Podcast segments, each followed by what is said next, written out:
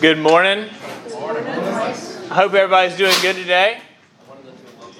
Happy All Saints Day. How you like my mug? Very nice. You can't see it. Yeah? Yeah? You too can have a uh, Church of Our Savior, I Love My Church mug for $5. Starting next week. Next Sunday. Starting next Sunday. You can't have them until then. They're not, they've not been released to the public yet. but you can have them uh, start for $5. You can take them to all your, They make wonderful Christmas presents. They make wonderful Christmas ornaments. You can hang them right on the tree. They're great stocking stuffers. They're great stocking stuffers. The Lord be with you. Let us pray. Uh, Father in heaven, uh, you are so good to give us uh, your word. It is a feast for us, Lord God. Uh, we know that we will not live on bread alone, though we thank you for the bread that we just had. But we will live by every word that proceeds from the mouth of God. And so we thank you, God, that from your mouth you have given to us uh, this scripture. We pray, God, that we would feast upon it today, that we would savor it and relish it and be filled and nourished by it and equipped to do your good work in this world. Um, we ask it all in Christ's name. Amen. Amen. Well, we are in chapter 22 of Matthew, continuing to just blaze our way through Matthew. Um, and uh, so we're going to finish up. Uh, if we if we do it right, we'll finish up chapter 22 uh, of of Matthew.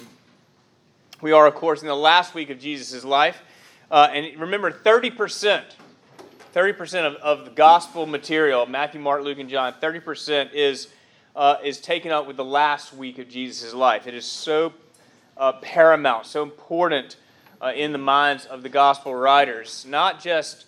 Um, more coming in here on the line.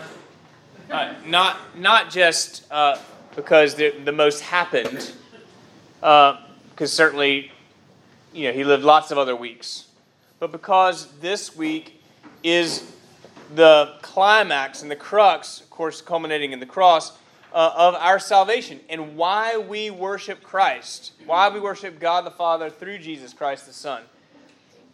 So the last week is incredibly important where we get snippets through his life and uh, conversations that may be even months apart.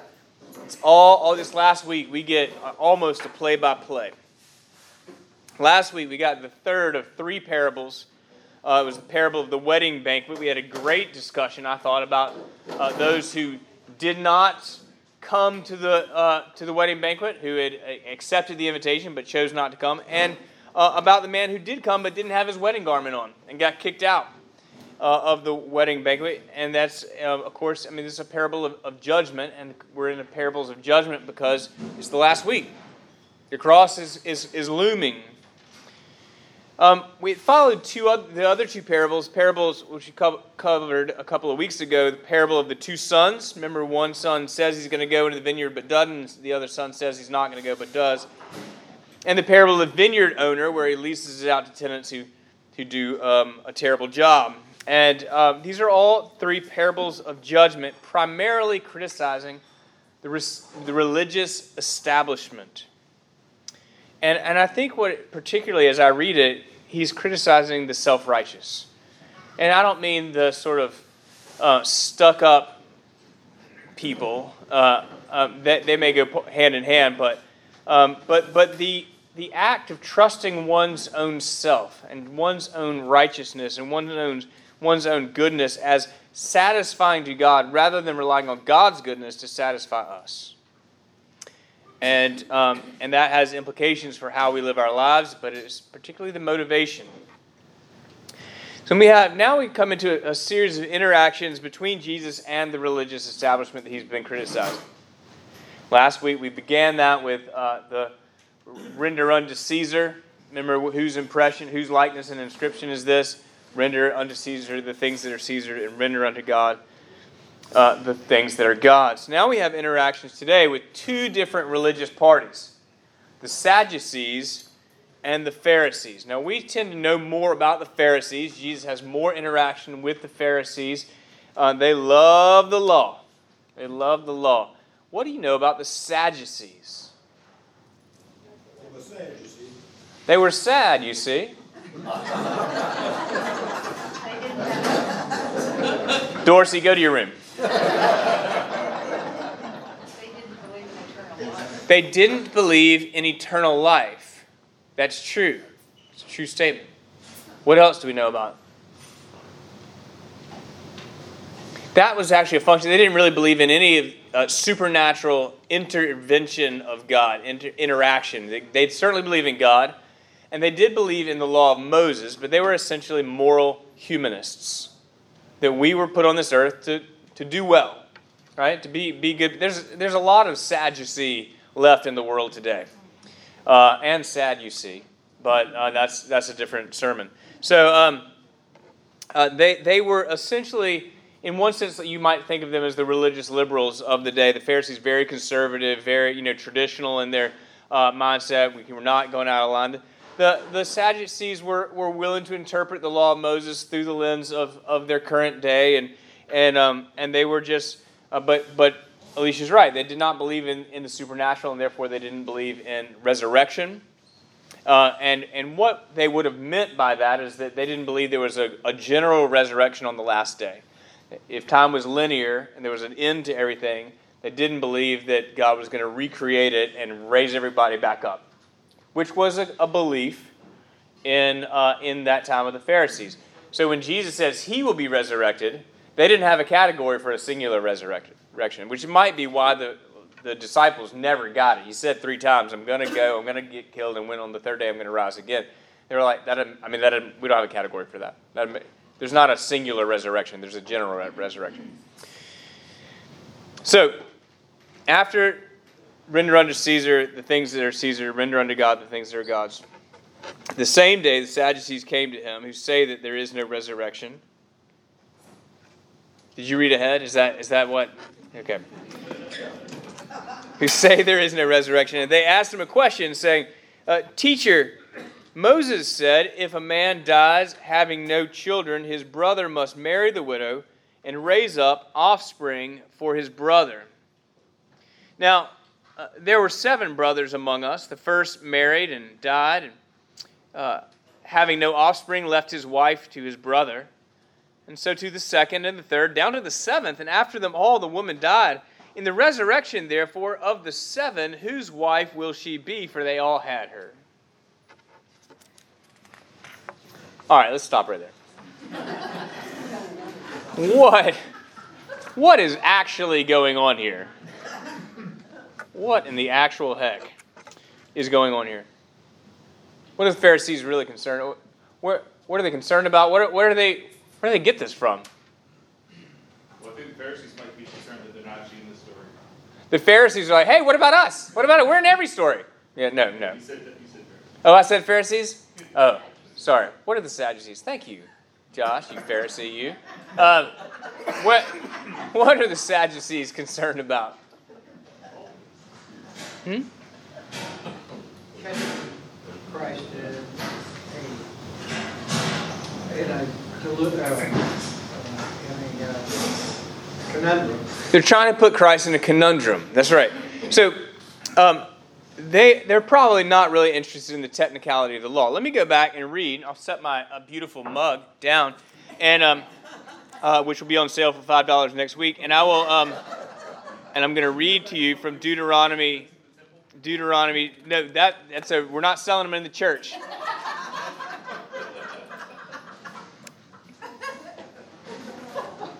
Deuteronomy 25. Uh, beginning with verse 5 if brothers dwell together so i don't know if they live separately if that's if that's uh, part of it but if brothers dwell together and one of them dies and has no son the wife of the dead man shall not be married outside of the family to a stranger.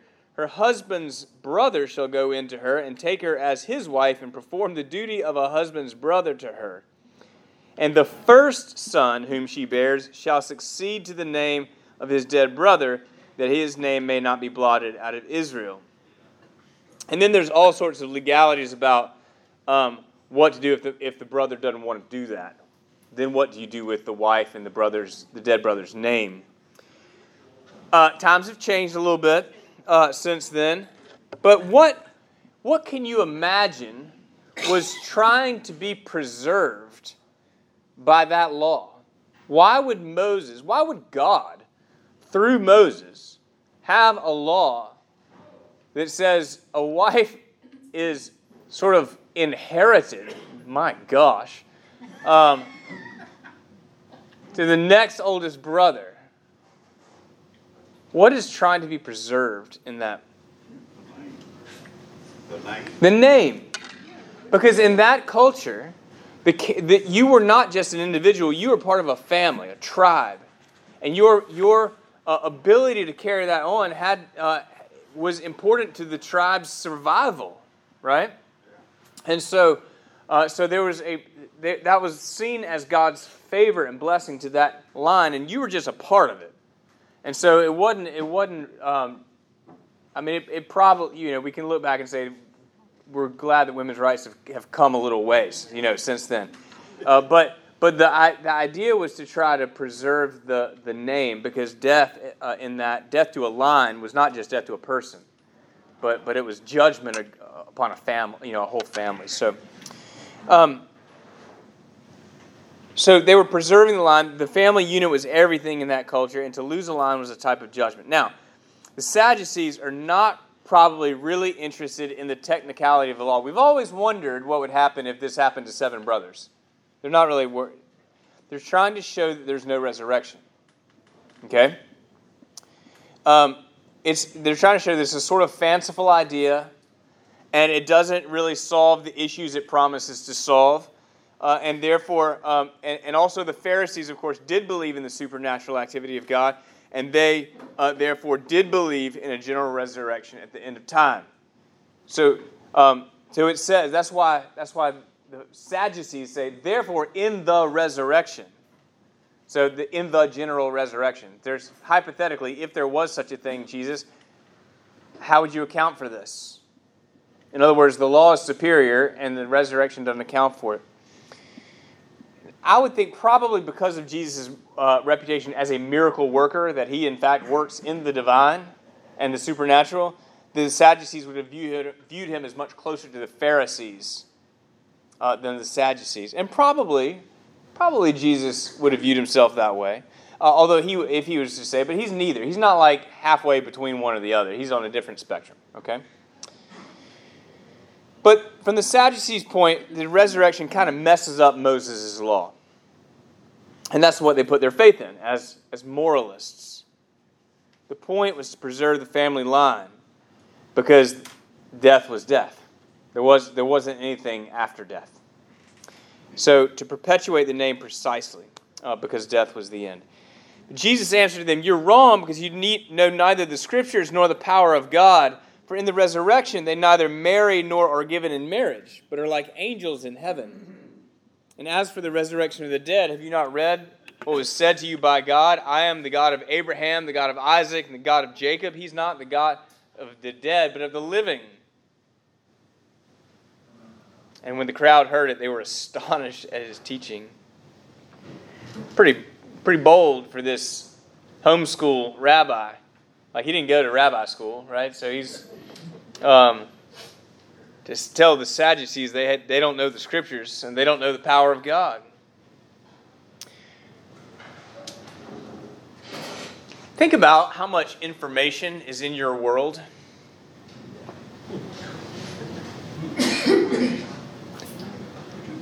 Too somebody said too much. So how much information is in your pocket? Too much. Too much. um, you so on my phone I have probably I don't know 500 contacts, people I can call. I've got endless supplies of uh, access to, to websites and, and blogs and uh, social media, uh, Facebook, Twitter. I don't have Instagram.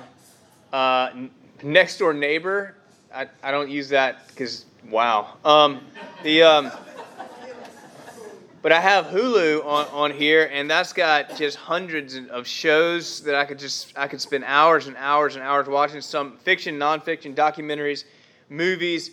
Um, there are, uh, uh, of course, articles by the billions, and the comments section is like a genre unto itself, isn't it? Do you participate in the comment section? Don't answer that question, because we'll have confession at church. Um, also, I've got podcasts. Who listens to podcasts? What are your What are your favorite podcasts? Just just give me one your one favorite podcast. What's your one favorite podcast? I'm not making a point. I'm just curious. I'm. I'm I just listen to podcasts when they're sent to me. oh, it's people send you podcasts? I podcasts. don't listen to one. Okay. Are not so not many podcasts. What's your favorite podcast? Uh, Bible Project. Bible. Pro- You're such a good boy. Uh, po- Bible Project. So, I- what about you, Elaine? Fresh air. Terry. Fresh air. Y'all should have lunch. Um, the um, uh, so I mean, then you go to like go to books.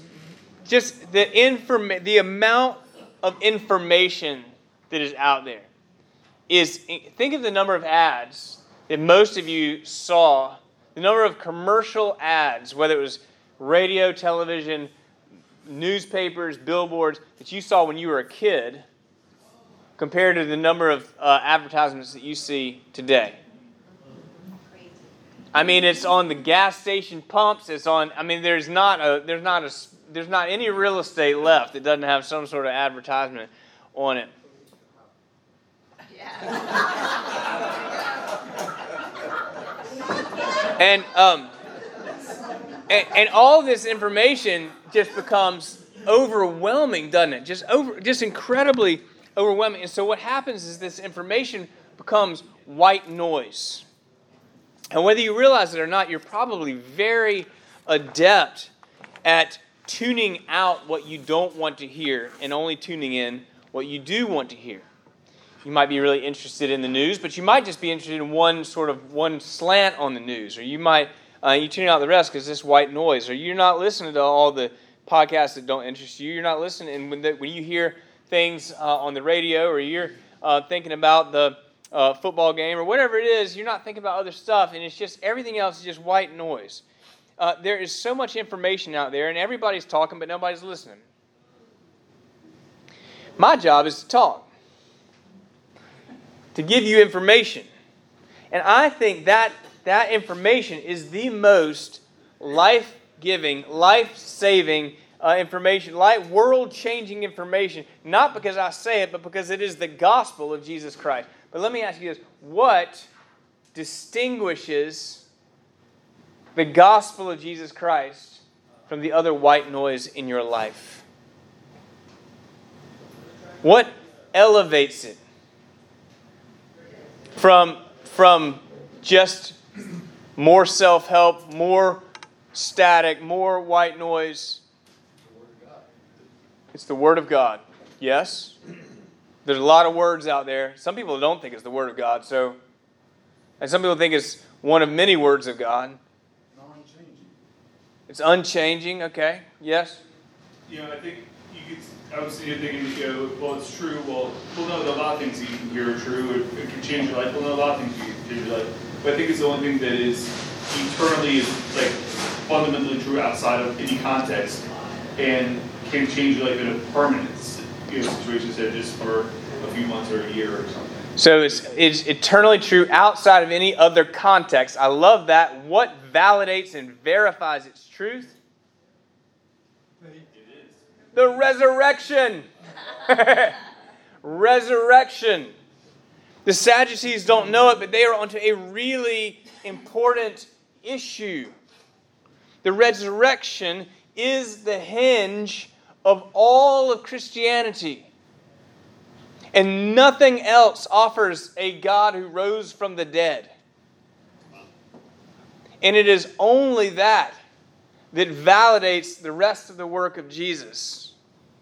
And so, if there is no resurrection, then let's just go, go be good people, moral humanists, and and work on our short game. And that was a good breakfast, but I mean, there's there's better reasons to there's other things to do, right? So uh, so let's uh, if, if unless there's resurrection, unless Jesus actually stepped out of the tomb. It, it, everything else means nothing without the resurrection. Jesus came, came to give us eternal life, but it is an empty promise without resurrection. If you are in Christ and you are a new creation and the old is gone and the new has come, that is only true if there's a resurrection. If Jesus came that we might have life and have it to the full, that's only true if there's resurrection. Whoever, believe, if, whoever believes in him should not perish but have everlasting life. That's only true if there is resurrection.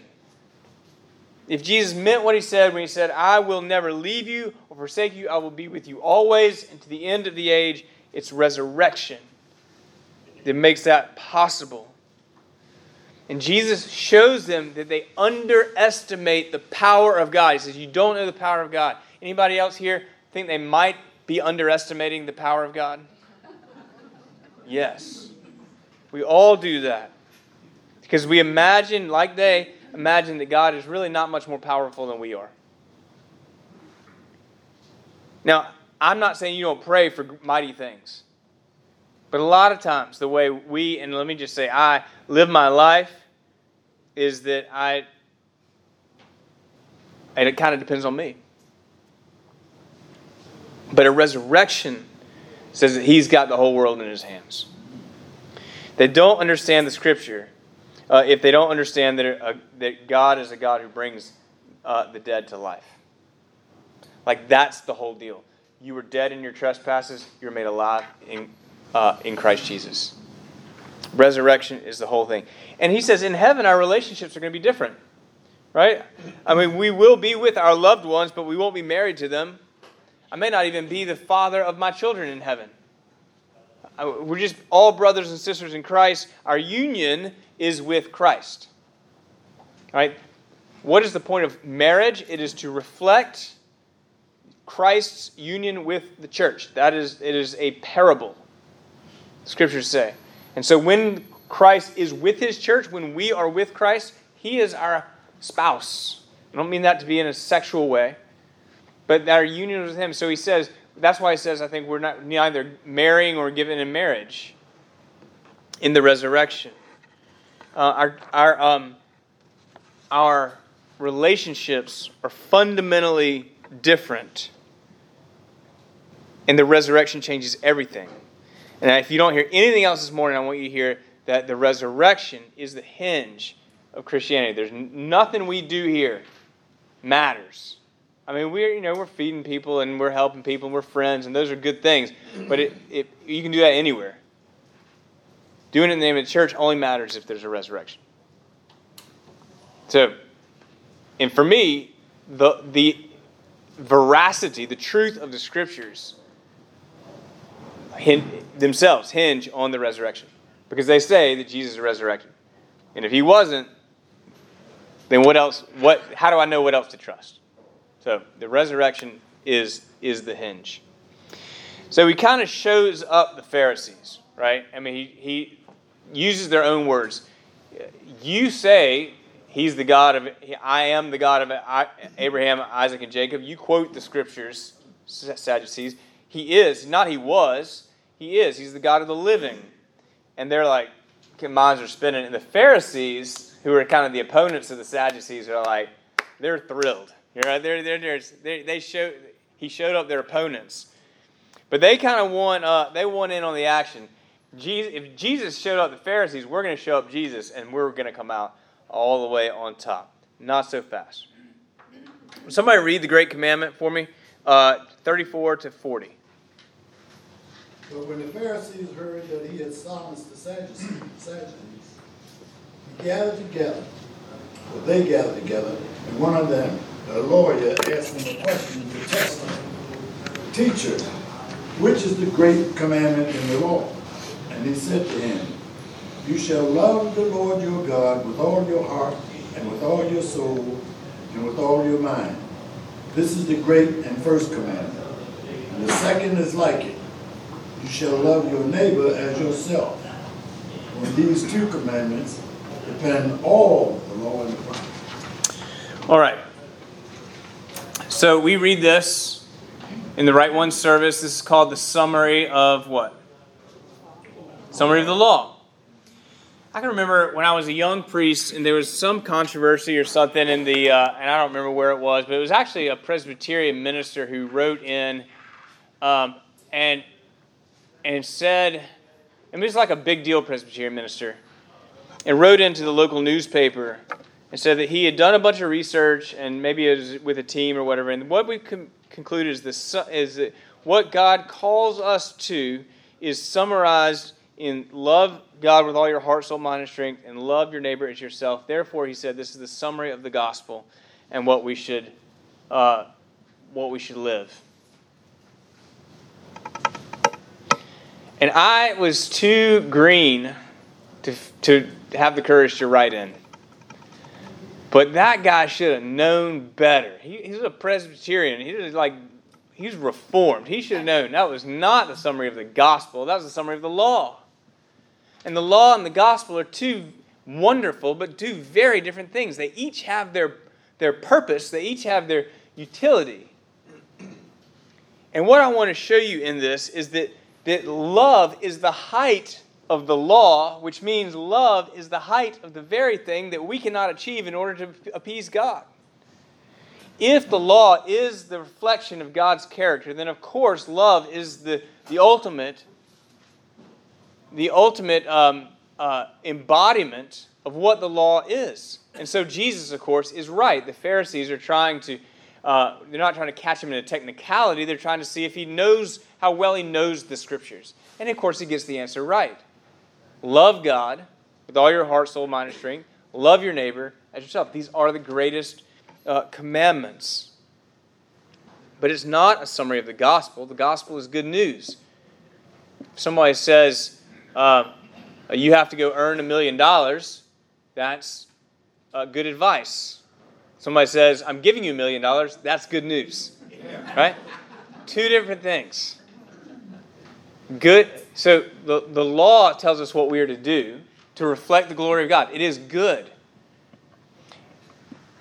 Its function before Christ is to tell us, is, to, is like a mirror. It shows us where we're out of place. Like you look in the mirror and you see where your hair is out of place, like I do every morning, and I just look and see uh, where my hair is out of place.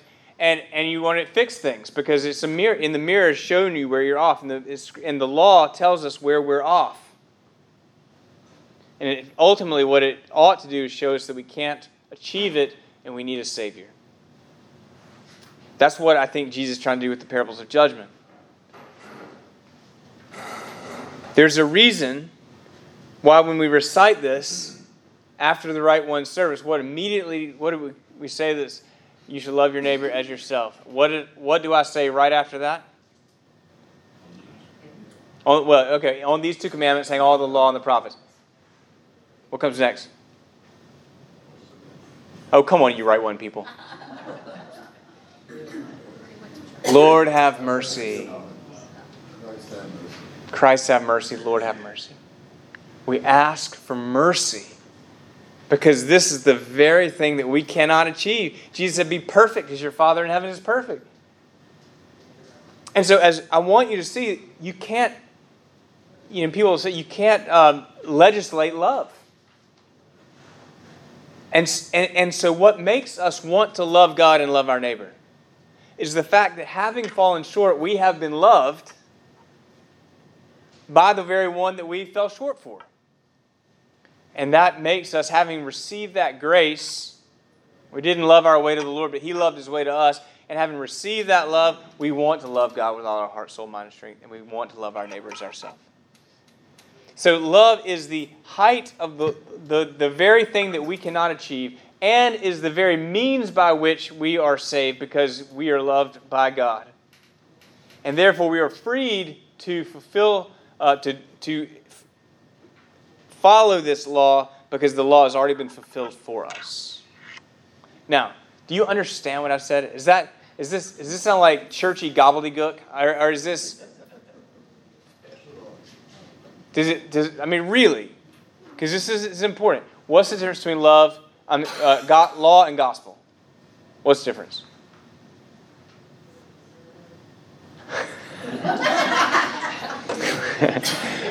what, is, what does the law do? Tells us what we should do. Can we do it? No. What is the height of the law? So, can we love like we ought to love? No. So, what does that show us that we need?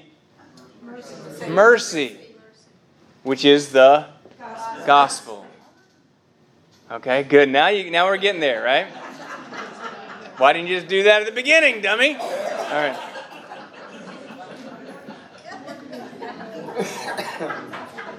Love is the reason we need grace. Love is the substance of grace. So the law, so when somebody says all you got to do if you want to follow the Bible is just love people, love God and love people. That's that's sort of right, isn't it? But only sort of right. Because yes, we need to. No, we won't. Yes, we have been loved, and therefore we will. Is that too complicated?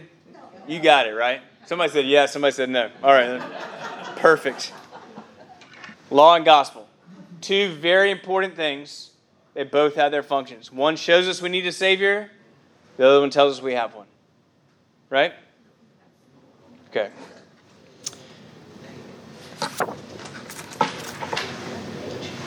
Ten oh one. I'm going to spend three minutes on this, and we're going to be done because I got to go get get those bapti- baptismal people ready. Whose son is the Christ? The Pharisees were gathered together. Jesus asked them a question. So he asked them, they ask him a question. He gets it right. So he asked them a question. What about you? What do you think about the Christ? Whose son is he? And they said, Well, he's the son of David. I mean, that's they're getting that right from the pages of Scripture. He said, Well, how is it then? And they mean he's a descendant, right? How is it then that David in the Spirit calls him, the Messiah, the Lord, saying, The Lord said to my Lord, Sit at my right hand until I put my enemies under your feet? If, if David then calls him Lord, how is he his son? And he kind of put them in a conundrum.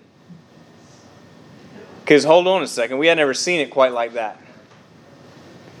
And no one was able to answer him a word for not from that day did anyone dare to ask him more questions.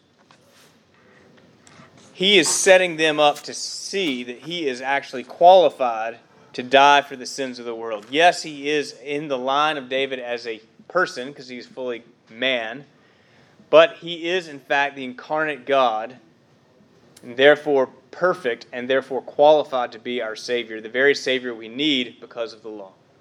That's the gospel. So that He is setting them up to receive it.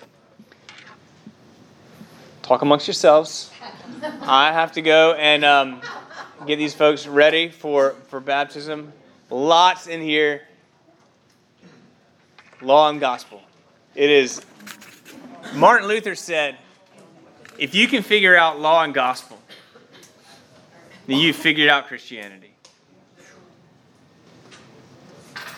But it's a lot harder than that because the law always works itself in. We always try to earn our way in. We always we give God 95%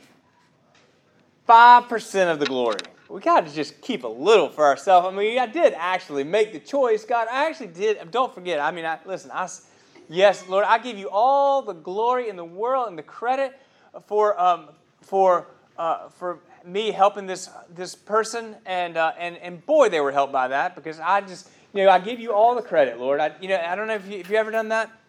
So we all just the law is always working itself uh, back in. We want to earn it just a little bit. So the trick is to give God all the glory uh, because of the gospel. Amen.